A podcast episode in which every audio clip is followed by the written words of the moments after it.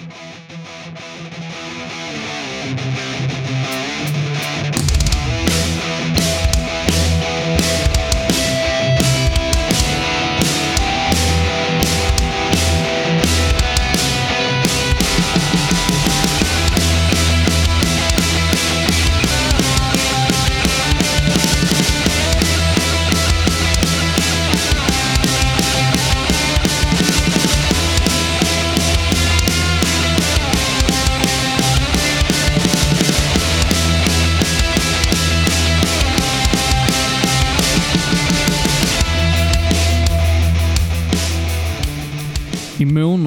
Patreon-avsnitt omfamnar jag den finaste av alla högtider när det är dags att värma sig i kylan med en topplista av världens bästa jullåtar.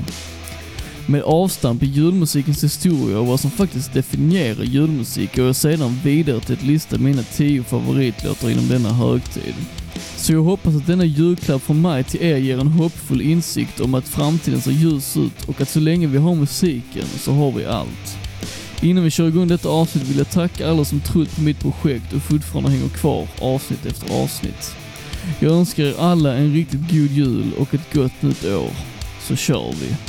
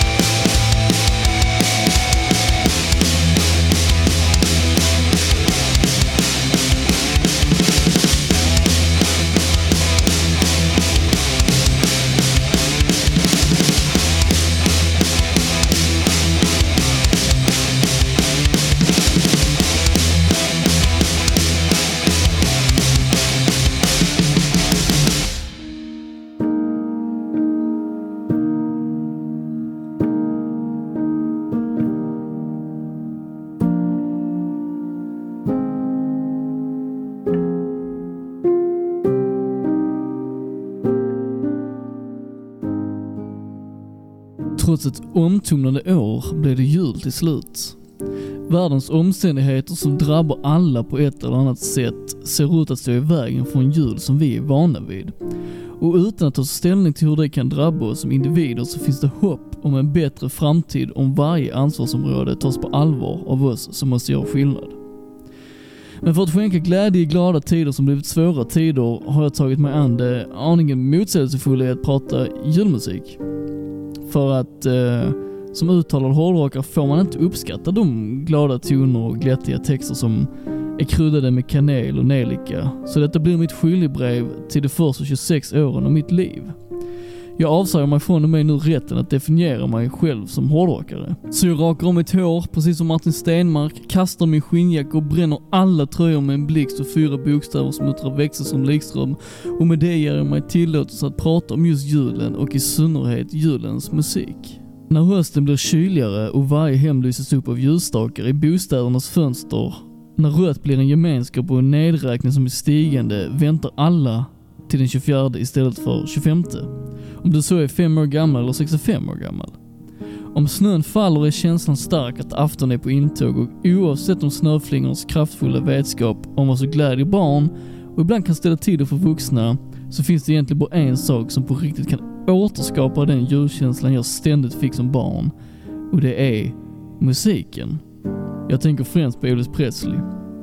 Hans närvaro i min uppväxt var konstant och min fars lovord om Elvis som artist och karaktär satte spår som håller än idag. När jultiden är kommen finns egentligen bara en artist som jag längtar till att lyssna på och det är ju just Elvis. Och när han tar ton om att tomten är tillbaka i stan och att hans jul blir blå om han inte får fira den med dig, känner jag en värme som växer inombords. Och idag är det ingen svår slutsats att tro att nostalgin spelar stor roll i att det återfinns en glädje som är nyvunnen en månad om året. Med detta sagt förklarar jag att topp 10-listan som detta avsnitt senare kommer att baseras på inte var den lättaste att sätta ihop då julmusik för mig och förmodligen för alla er som lyssnar är en engångsgrej varje år som slängs ut lika enkelt som den kravlösa granen som är påtvingad trots att man i slutändan ändå inser att ja, det är rätt fint med en grön gran i mitt vardagsrum. Det till trots så är detta tio låtar som jag på olika sätt uppskattar väldigt mycket. Och inte för den sakens skull att de har hemma en urgammal tradition som känns mer som Coca-Colas sätt att marknadsföra sig på, än att tro på gamla historier om vad det innebär att vara snäll och taskig och hur man kan vinna och förlora på att vara något av det. Detta är tio låtar som jag genuint tycker är bra oavsett om tematiken är skapad från sinnesbild av snöflingor, tomten, julklappar, pepparkakor, lussekatter, must eller fyra ljus med ett i veckan. Men för all del och främst för känslans skull, för att maximera innehållet i månadens Patreon-avsnitt kan ni göra precis som jag gör. Baka era lussekatter, fyll glaset med iskall julmust och ta några pepparkakor som efterrätt och lyssna på mig när jag uttalar mig om den finaste högtidens finaste stunder maximera mysigheten så att säga. Julmusiken har en bra mycket längre historia än Elvis Presley, även om det kan vara svårt att tro för någon som mig.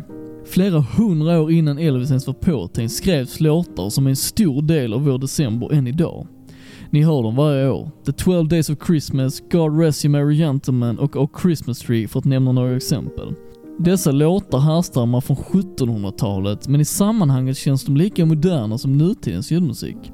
Lyssna noga nu när jag jämför Garth Brooks version av God Rest Your Merry Gentleman från 2000 med Dolly Partons rykande färska samarbete med Miley Cyrus med 2020 års Christmas hits. Let nothing you dismay. Remember Christ our Savior was born on Christmas Day to save us all from Satan's power when we were gone astray. Oh, tidings of comfort and joy.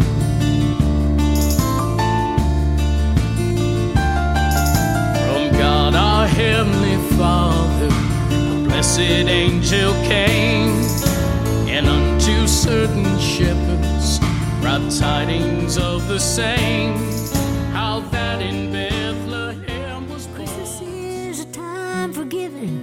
Love is made of this. That's what Christmas is.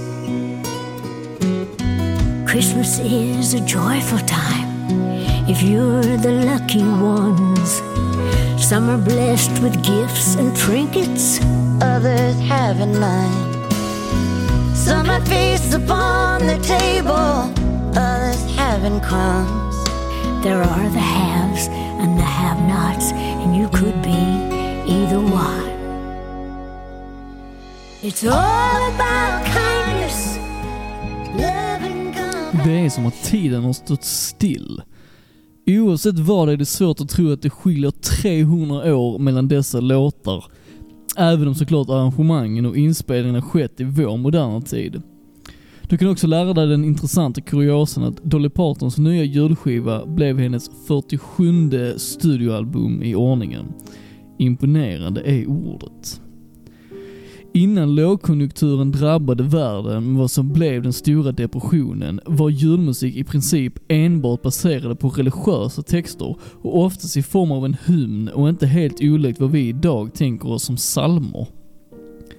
Men när Wall Street-kraschens förödande konsekvenser lyckades nå människor i hela världen i 1920-talets sista andetag förändrades tankesätten kring vad musiken kunde ha för effekt under det som skulle förbli lyckliga dagar i slutet av åren. 30-talets fortsatta konsekvenser av den stora depressionen bidrog till att låtar skrevs främst riktade till barn och fokuserade mer på julens traditioner istället för religiösa traditioner. Klassiker som Santa Claus is coming to town och Have yourself a merry little Christmas kom till liv. Icke att förglömma Bing Crosbys White Christmas, som än idag är den mest sålda låten någonsin, det säger en del om vår strävan efter julens gemenskap. När J. Fred Coots och Haven Gillespie skrev Santa Claus is coming to town och när Harry Resser tillsammans med sin banjo släppte lös låten redan 24 oktober 1934 var det ingen som kunde förutspå att den låten skulle överleva i 86 år och väcka nyfikenhet hos artister som Bing Crosby, Neil Diamond, Mariah Carey, Frank Sinatra, The Jackson 5 och Bruce Springsteen Ja, bara för att ge er några exempel. För vad du än tycker och tänker om det sentimentala och i folkmun ofta förklarat som det mest smöriga, intetsägande strävan för påhittad glädje och personlighet förlorar för att ge plats åt folkliga melodier som människor mitt i julhandeln stör sig på när affärernas högtalare envisas med att upprepa Feliz Navidad och All I Want For Christmas, så är julmusiken odödlig. Det är ett faktum och det kan ingen förändra. För att som jag argumenterar för, ingen vill förändra. Du kan hata den, du kan älska den, men du kan inte förändra den, för julmusiken är här för att stanna. Eftersom julmusiken finns det så många utföranden är det en enkel genre att förnya men samtidigt behålla grundpelarna som avgör om det finns sentimentalt värde eller inte. Lyssna på hur just Santa Claus is coming to town har förändrats från 1934 till 2011 med denna musikaliska tidslinje.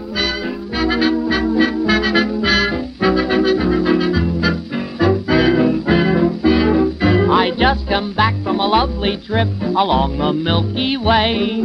I stopped off at the North Pole to spend a holiday. I called on dear old Santa Claus to see what I could see. He took me to his workshop and told his plans to me. So you better watch out, you better not cry, you better not pout. I'm telling you why. Santa Claus is coming to town.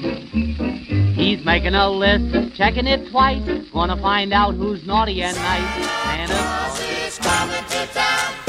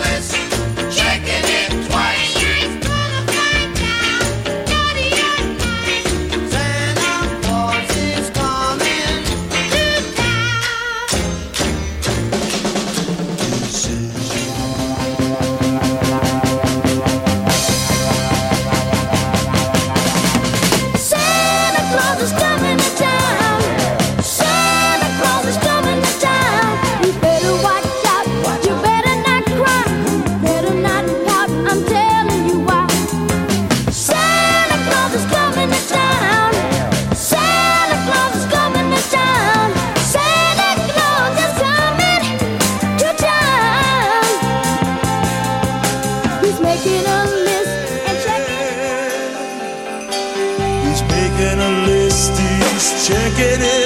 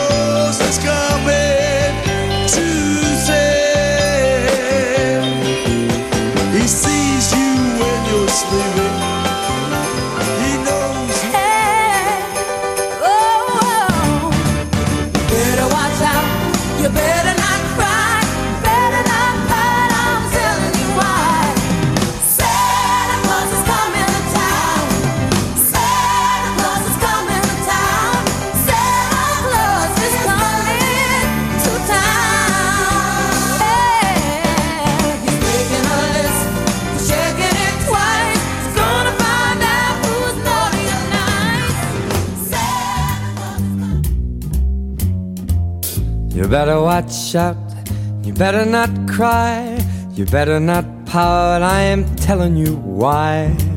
Santa Claus is coming to town.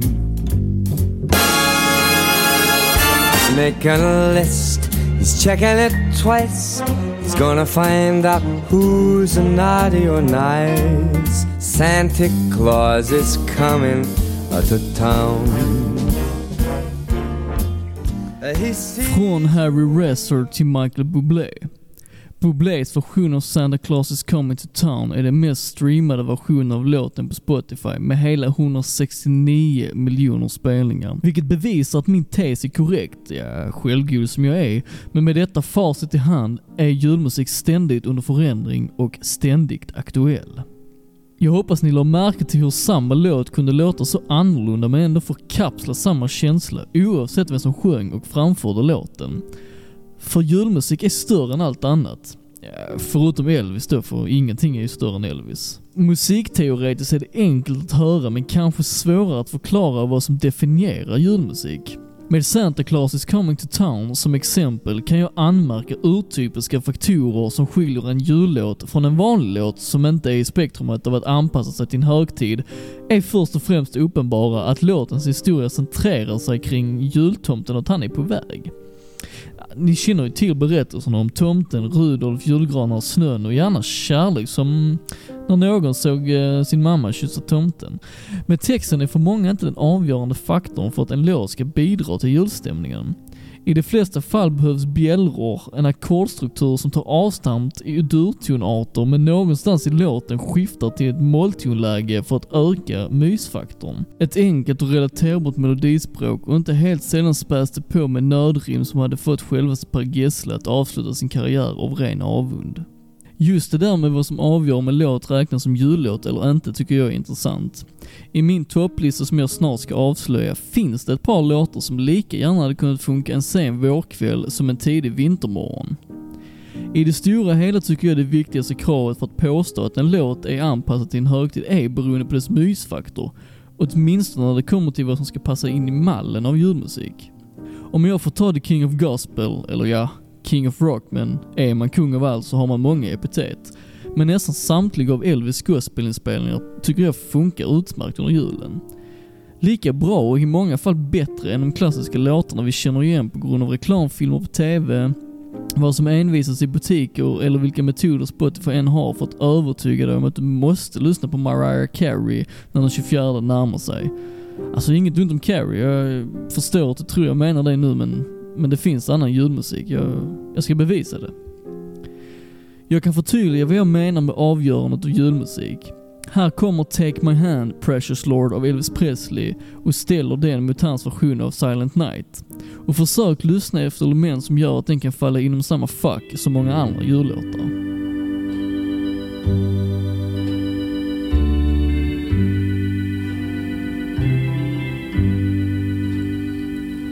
Precious Lord, take my hand, lead me on, let me stand. I am tired, I am weak, I am worn. Through the storm,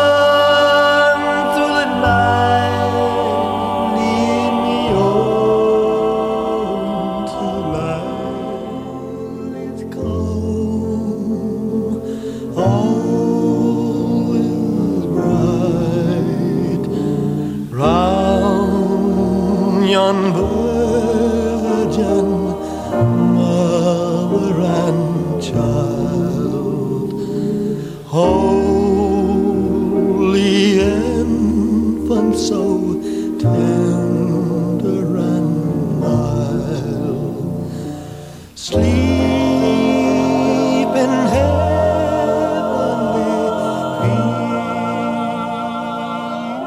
Ni hör ju själva, eller så tror ni jag är vilse i min filosofi, vilket som. Jag ska ge ytterligare en jämförelse med hjälp av Elvis fantastiska stämma. Denna gång med Peace in the Valley mot If Every Day Was Like Christmas.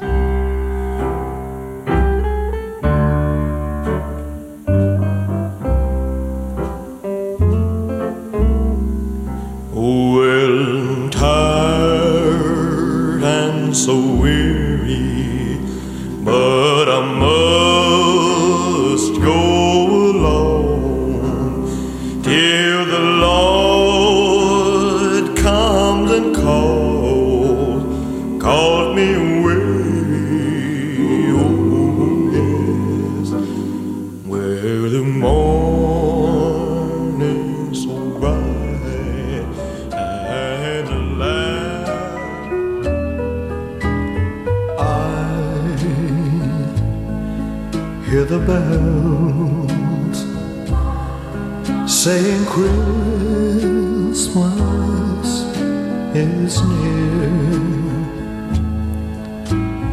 They ring out to tell the world that this is the season of cheer. Den enkla slutsatsen att dra av just dessa gospelframträdanden av kungen är att julmusiken från första början, som tidigare nämnt, härstammar från religiösa uppdrag att förmedla olika budskap. Och med det vill jag tro att det påverkat såväl sättet att skriva, lyssna och uppfatta julmusik på.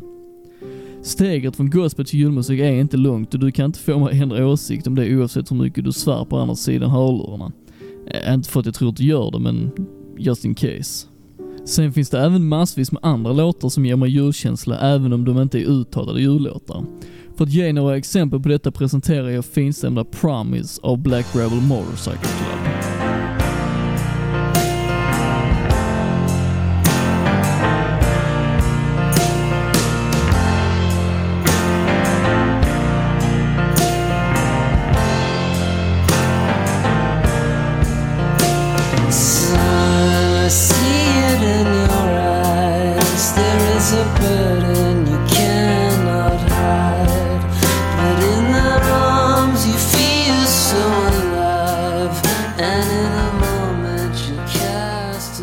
Även i Oh Miss Believer av 21 Pilots får jag väldigt starka julkänslor. Oh, misbeliever, my pretty sleeper, your twisted mind is like snow on the road. Your shaking shoulders prove that it's colder inside your head than the winter of death. I will tell you I love you, but the muffs on your ears I denna låt framgår det rätt tydligt för mig att den närmar sig territorium att bli just en jullåt och instrumenten och texten talar för en känslig historia under vinterns bistra kyla. Med denna historielektion hoppas jag att ni är redo för mig när jag nu ska presentera de tio bästa jullåtarna som någonsin har spelats in. Håller ni med mig eller vill lyssna mer ingående på låtarna finns en spellista på patreon.com slash nevertoloud. På grund av upphovsrättsliga skäl är musiken förkortad, men jag kommer göra allt i min makt för att få fram min poäng med varför just dessa låtar befinner sig på listan. Så vad säger ni, ska vi ta ytterligare en klunk av den där julmusten, kanske ta en tugga pepparkaka och eh, helt enkelt bege oss till Nordpolen just för att omfamna stämningen? För det är trots allt jul, det är mys och allt kommer att bli bra till sist.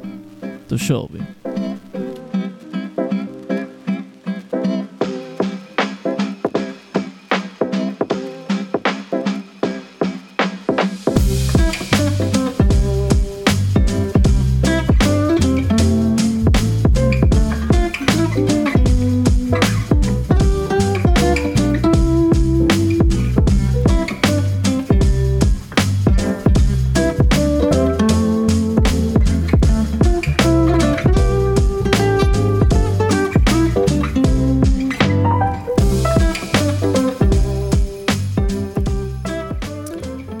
Plats 10, Billy Squire med låten Christmas is the time to say I love you. Christmas is the time to say I love you. Share the joys and laughter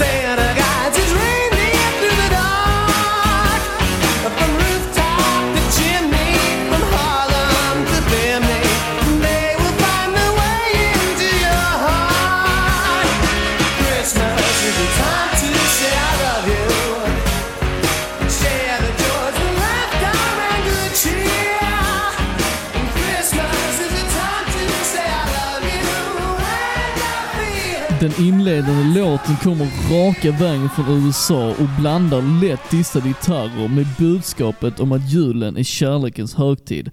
Ja, lite som ett långfinger till valentinsdag. Billy Squire fick stor framgång med sitt andra studioalbum Don't Say No och speciellt med hitlåten The Stroke som eh, för kidsen är mest känd som Eminems sampling i 2013 års Berserk. Samma år som hans största skiva släpptes fick hans Christmas anthem Christmas is time to say I love you agera B-sida till singeln My kind of lover. Med ett gungande shufflespråk i ryggradsinstrumenten och Squires hesa med väldigt tonsäker röst blev det här snabbt en jullåt att räkna med, även om den idag får stå lite i skuggan av Mariah Carey och Bing Crosby. Komplett med instrument som gömmer sig givmilt i bakgrunden och en speglad pianist är glädjen befintlig från start till slut när Billy Squire avlossar en odödlig julklassiker.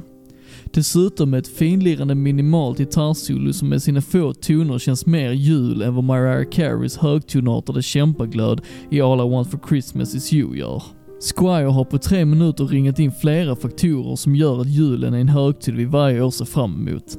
Att dela vintertiden med folk man älskar, värma sig med trolovande ord och glädje istället för filtar och värmeljus, är det här en låt jag alltid inleder december med för att intala mig själv att julen är här och jag har 24 dagar på mig att skapa en julkänsla som ska likna den nyfikenheten jag hade på vad som låg under granen när jag var liten.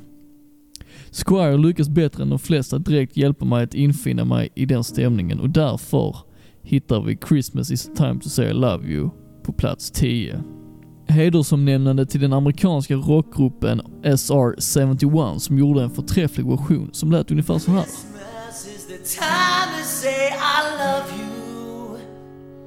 Share the joy and laughter and good cheer.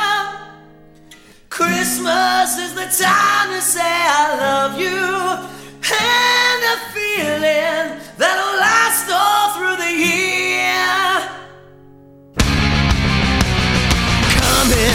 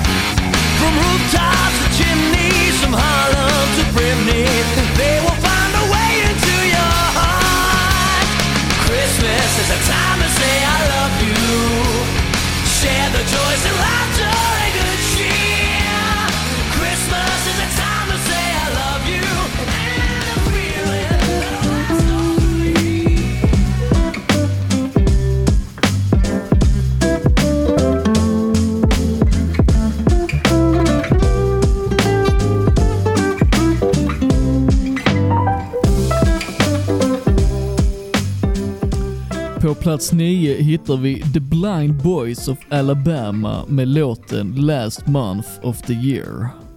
Tell me when was Jesus born? Last month of the year. Tell me when, when was Jesus born? Last month of the year. Tell me when, when was Jesus born? Last month of the year. Was it January? No, no. February? No, no. March, April, or May? July, August, September, October, November, the 25th day of December, the last year. Tell me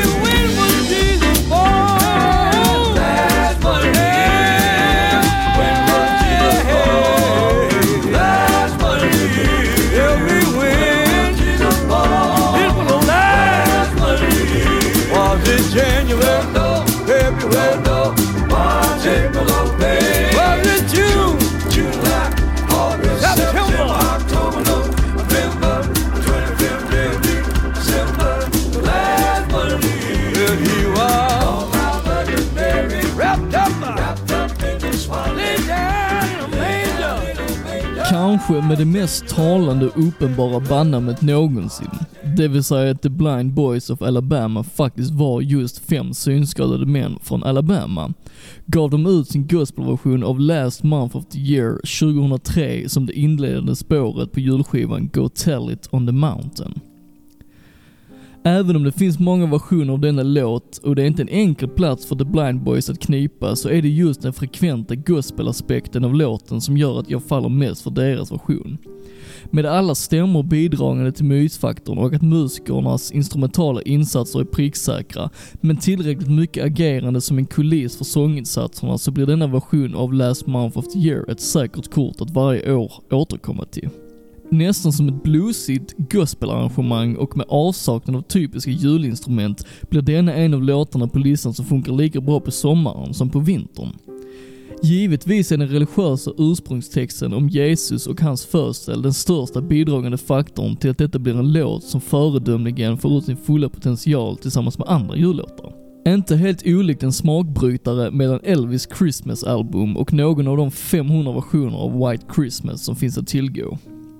Stor respekt till svenska John Lindberg Trio som rockade till Alstorp till att låta så här.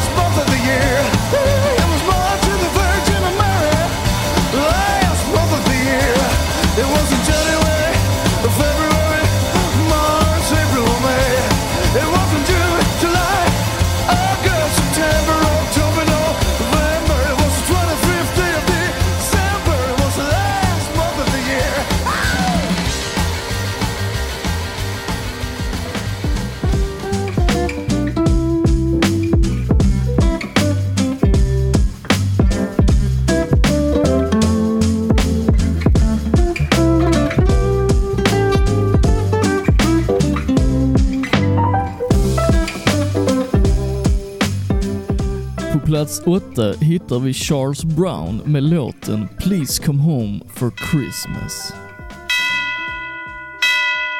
Bells will be ringing the glad, glad news. Oh, what a Christmas to have the blues.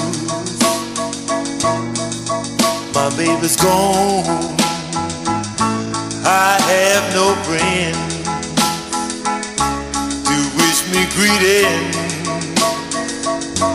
mm, once again. Choirs will be singing Silent Night Christmas carol by candlelight Please come home for Christmas Please come home for Christmas If not for Christmas År 1960 tyckte den amerikanska bluesmusikern Charles Brown det var en bra idé att försöka fånga känslan av att sakna någon på julafton. Ni vet alla hur det känns och speciellt i år är det extra påtagligt. När julaftonsmorgon anländer och man inser att någon man tycker om som man vill dela denna fina högtiden med tyvärr inte kan medverka av diverse anledningar. Åtminstone har jag varit med om det ett par gånger, speciellt när jag var barn och julafton var viktigare än något annat. Det som Charles Brown gör bra med sin låt, förutom att faktiskt inge julkänsla, är att sätta ord på just den känslan av ensamhet och avsaknad när den känns som mest på en dag då den borde kännas som minst. Det var såklart ett genidrag redan på 60-talet som historien förtäljer. Kompa din blues-tolva med en text som saknas så kan du nå samma framgång som Elvis, Johnny Cash och Carl Perkins som alla utnyttjade samma strategi. Nu blev förvisso Charles Brown aldrig lika erkänd som dessa herrar, men om man lämnar det åt sidan så skrev han alltså den åttonde bästa jullåten som någonsin existerat. Hedersamt av pudelrockens giganter Bon Jovi och främst John Bon Jovi att hedra detta julverk med sin imponerande tolkning som gick så här.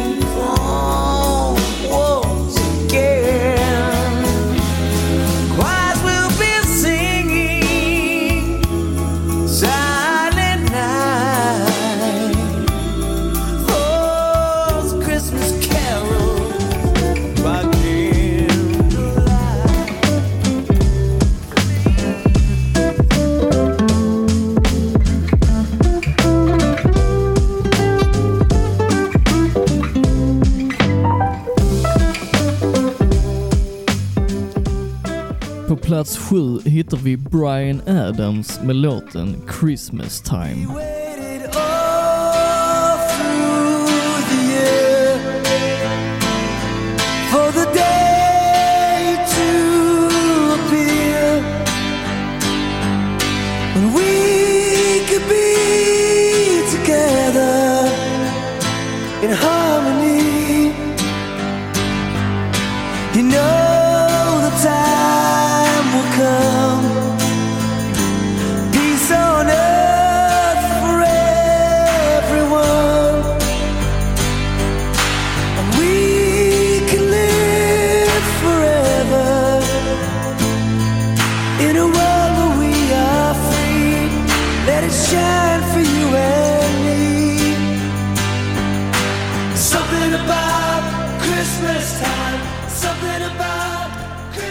Mannen som står bakom den ultimata sommarlåten står även bakom en av de bästa jullåtarna. 17 juni 1985 släppte Brian Adams lös Den eviga sommarplågan som skulle visa sig vara mer gemytlig än en plåga, nämligen Summer of 69. Och i slutet av samma år släppte han en annan låt han skrivit tillsammans med Jim Valens och vad som kom att bli hans mest kända jullåt, Christmas time. Stort av en artist att samma år släppa vad som kommer att bli ett sommarepos och ett vinterepos. Jag kan ärligt erkänna att detta är första låten på listan som har den där klassiska radiokänslan när det kommer till julhits. Fast i eh, positiv bemärkelse då. Styrkan i Christmas time, som nu är en 35 år gammal låt, är att den är så pass välproducerad att den bredvid mer moderna hits känns lika färsk och relevant. Inte helt olikt Summer of 69 alltså. Med Brian Adams hesa röst som i sammanhanget påminner om en viss Billy Squire är det enkelt att bli sentimental i juletider när han sjunger om att vi kan vara tillsammans i harmoni. Svårt att skriva något finare än så och därför kvalar Brian Adams tillsammans med Christmas time in på en rättvis sjunde plats.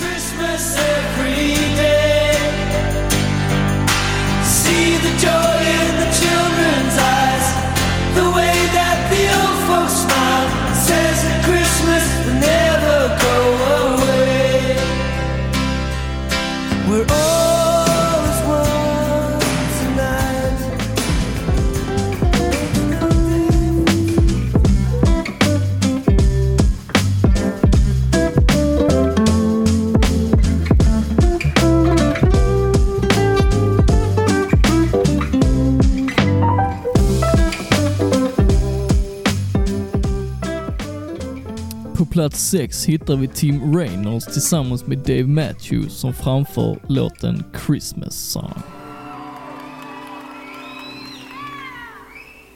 She'd be his wife and make him her husband. A surprise on the way, and a day and a day. Little giggling, dribbling baby boy. The wise men came, three made their way to shower him with love while he lay in the hay. Shower him with love, love, love, love, love, love, love,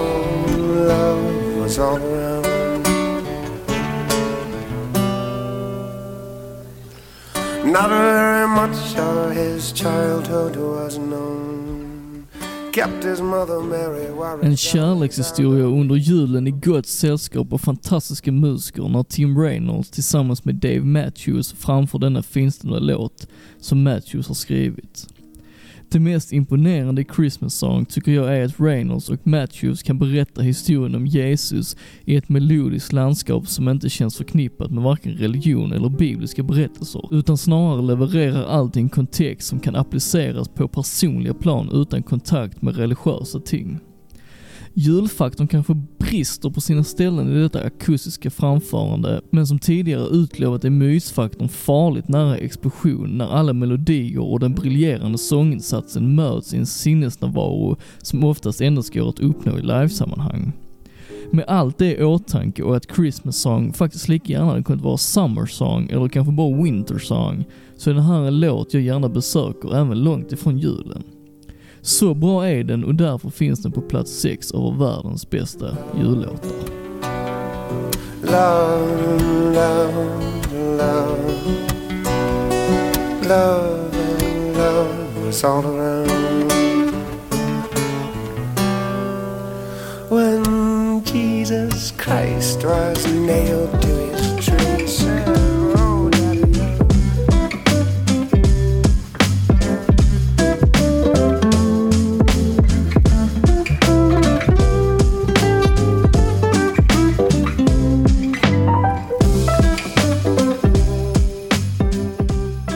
På plats 5, ingen mindre än Chuck Berry med klassiska Run Rudolph Run.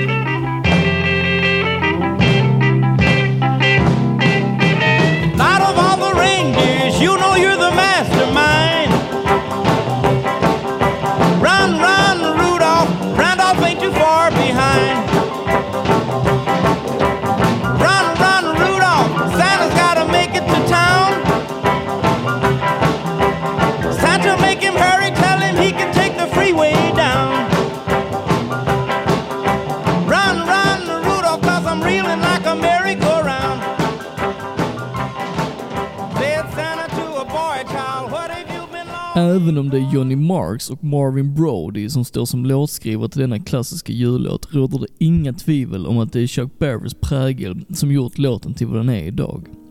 Som ett alter ego till Johnny B. Good där låtstruktur och melodiuppbyggnad skiljer sig väldigt lite är Run Rule of Run det ultimata substitutet att plocka fram på vintern när Chuck Berrys andra klassiker, ja främst då Johnny B. Good, kanske känns lite sliten och sönderspelad. När tomten frågar den lilla pojken i första versen vad han har väntat på och han i sin tur svarar att det enda han vill ha är en rock'n'roll-gitarr är det givet att denna julpärla som spelades in redan 1958 skulle bli en odödlig gestalt i vår vintertid. Om inte annat för att just den frasen säkerligen gav inspiration till Wilmer X när de skrev låten En röd elektrisk gitarr. För ja, det enda Putte ville ha i julklapp var ju just det, en rock'n'roll-gitarr.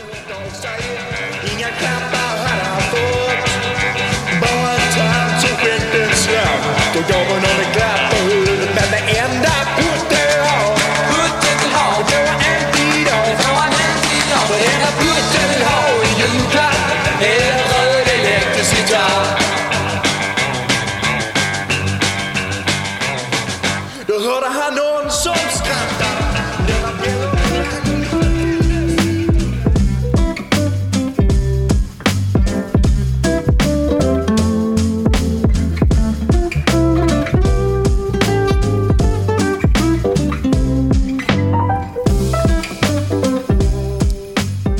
Plats 4, Bossen gör entré.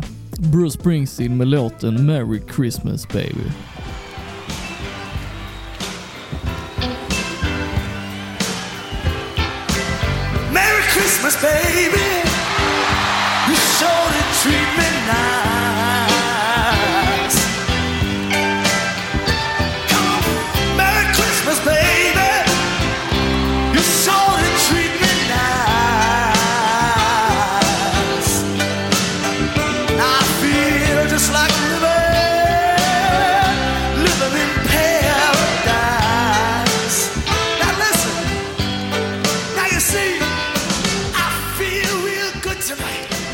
Är såklart väntat att Bruce Springsteen lyckas knipa en plats även på listan över världens bästa jullåtar. Är man bekant med bossen vet man att hans lekfullhet på scen inför tusentals fans är oslagbar och det märks väldigt tydligt när han 1987 släppte denna liveversion av Lou Baxter och Johnny Moores original från 1947. Tidigare nämnda Chuck Berry och Elvis Presley har spelat in sina versioner och gjort sällskap i den stora skaran som förevigat Baxter och Moores verk. Ike and Tina Turner, B.B. King, Otis Redding, Christina Aguilera. Men när Springsteen framför låten live finns det ingen som kommer i närheten av att göra en lika klockren version. Mycket är tack vare Clarence Clemons som med sin saxofon lyckas improvisera fram segment ur bland annat Jingle Bells mitt i en vers. Det är den levande nerven som Springsteen tillsammans med E Street Band alltid är så bra på att pressa till sin spets när han står på scen och Merry Christmas Baby är inget undantag.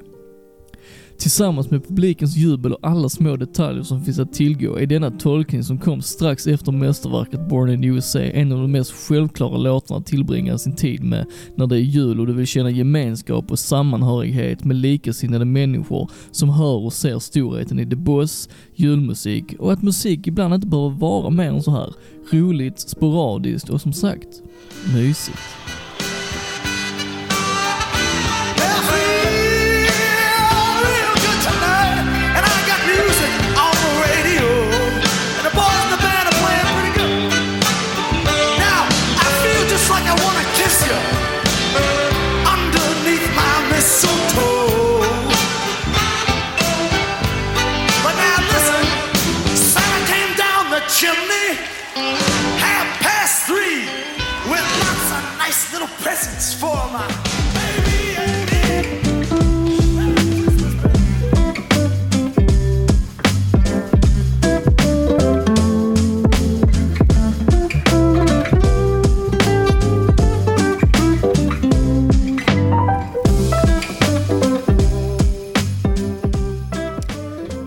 Lista är komplett utan kungen. På plats tre, Elvis Presley med låten Santa Claus is back in town. Christmas, Christmas, Christmas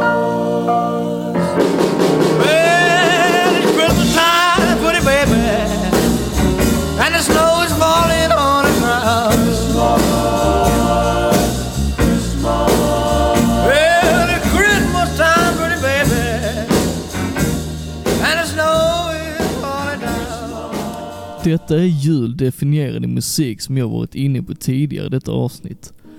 När jag hör Elvis ta ton till klassiska Santa Claus is back in town finns det inget som kan gå emot känslan av att julen är kommen.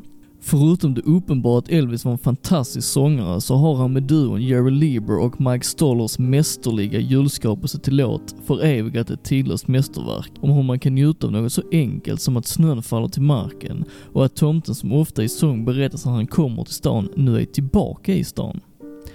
Lieber och Stollers samarbeten med Elvis resulterade alltid i odödliga klassiker. Om du inte tror mig så frågar jag dig om du har hört Jailers Rock, King Creole eller Hound Dog. De skrev även en av världens bästa låtar, nämligen Stand By Me tillsammans med Benny King. När de 1957 bestämde sig för att skriva en låt till Elvis som skulle inleda hans julalbum sparade de inte på krutet.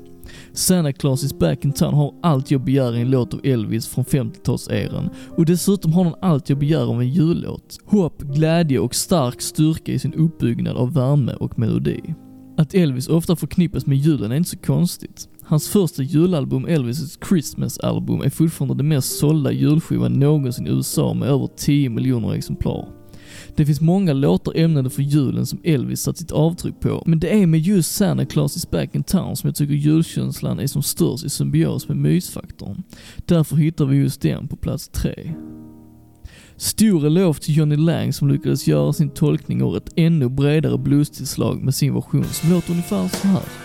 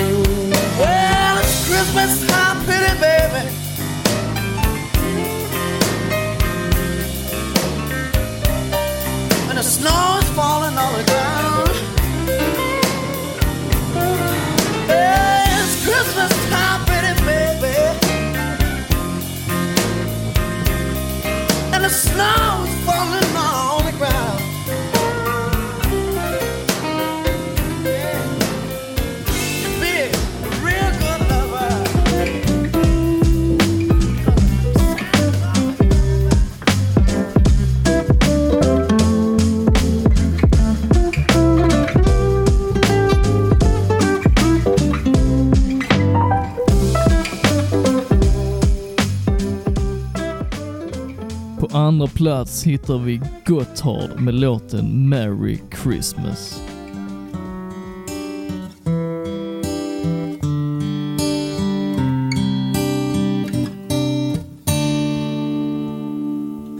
No one here, no one there. I see desolation everywhere. just run out of tears to cry. It's getting colder every day.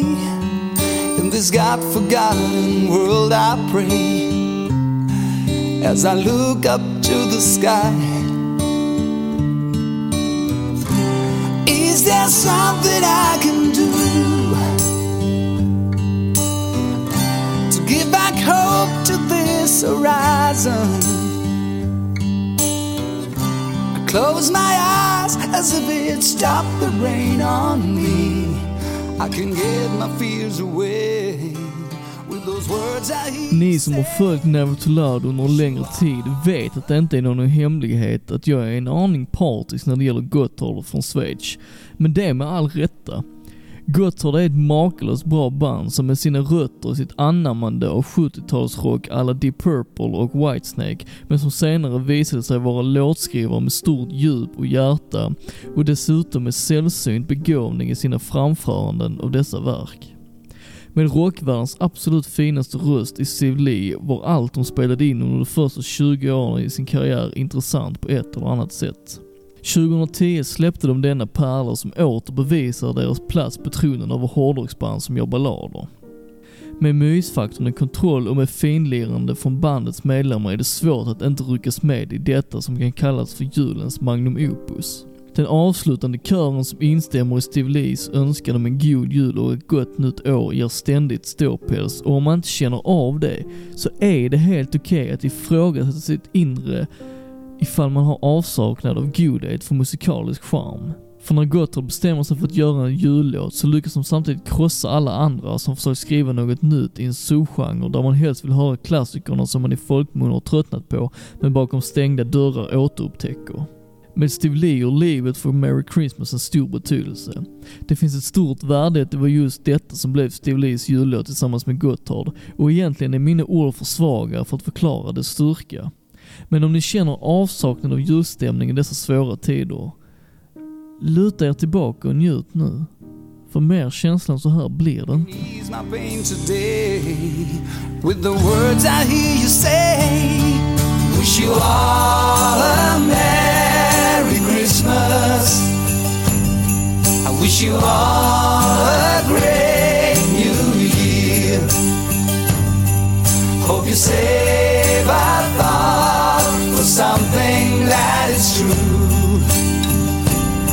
wish a Merry Christmas to you.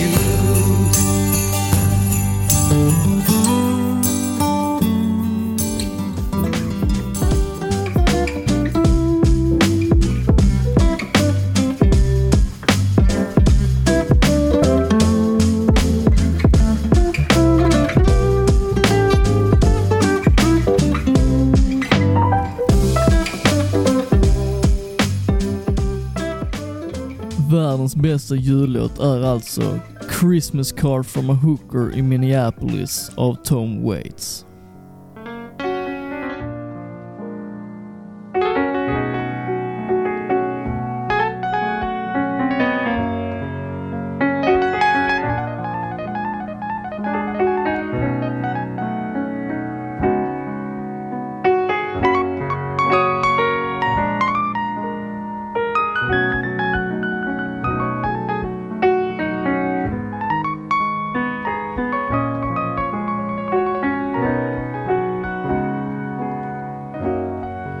Charlie, I'm pregnant, living on 9th Street, right above a dirty bookstore off Euclid Avenue. Now stop taking dope, I quit drinking whiskey. My old man plays the trombone. Det är en aning ironiskt i att låten som tar plats ett på min lista över världens bästa jullåtar aldrig nämner julen i sin text. Det är nästan som att jag vill ogiltigt förklara hela detta avsnitt och själv slå hål på alla teser jag bundit fast avsnittets trådar med.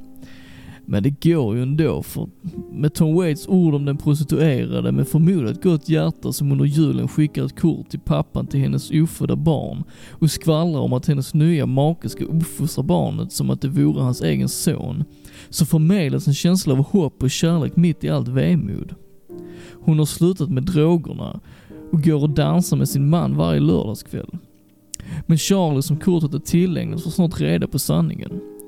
Allt som den prostituerade skriver om är i slutändan ett önsketänk. Den kärleksfulla stämningen i brevet blåses bort i sista versen när hon låter meddela att hon kan bli berättigad för villkorlig frigivning först vid alla hjärtans dag. Men där öppnar Tom Waits åter upp hoppet för förbättring och kärlek och i slutändan finner jag det som den stora styrkan i de jullåtar som faktiskt är mer än en sång om traditioner och högtider. Det här är en stark berättelse levererad av en av de mest säregna musiker vi har haft i modern tid. Tom Waits låter vemodet flöda i sitt piano och hans distinkta röst är kraftfull och svag när den prostituerade kvinnans ord flödar genom hennes ökande desperation för att förmedla sanningen. Med allt detta är det svårt att hitta en bättre låt som är lämpad för julen. När vi faktiskt söker efter kärlek och värme. Precis som Tom Waits visar prov på att alltid finns ett hopp oavsett vem du är. Därför är Christmas Card from a Hooker i Minneapolis av Tom Waits enligt mig den bästa jullåten som någonsin har spelats in. It says that it loves me, even though it's not his baby. He says that he raised him up like he was on son.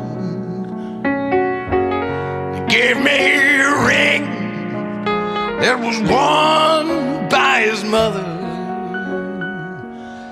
It takes me out dancing every Saturday night.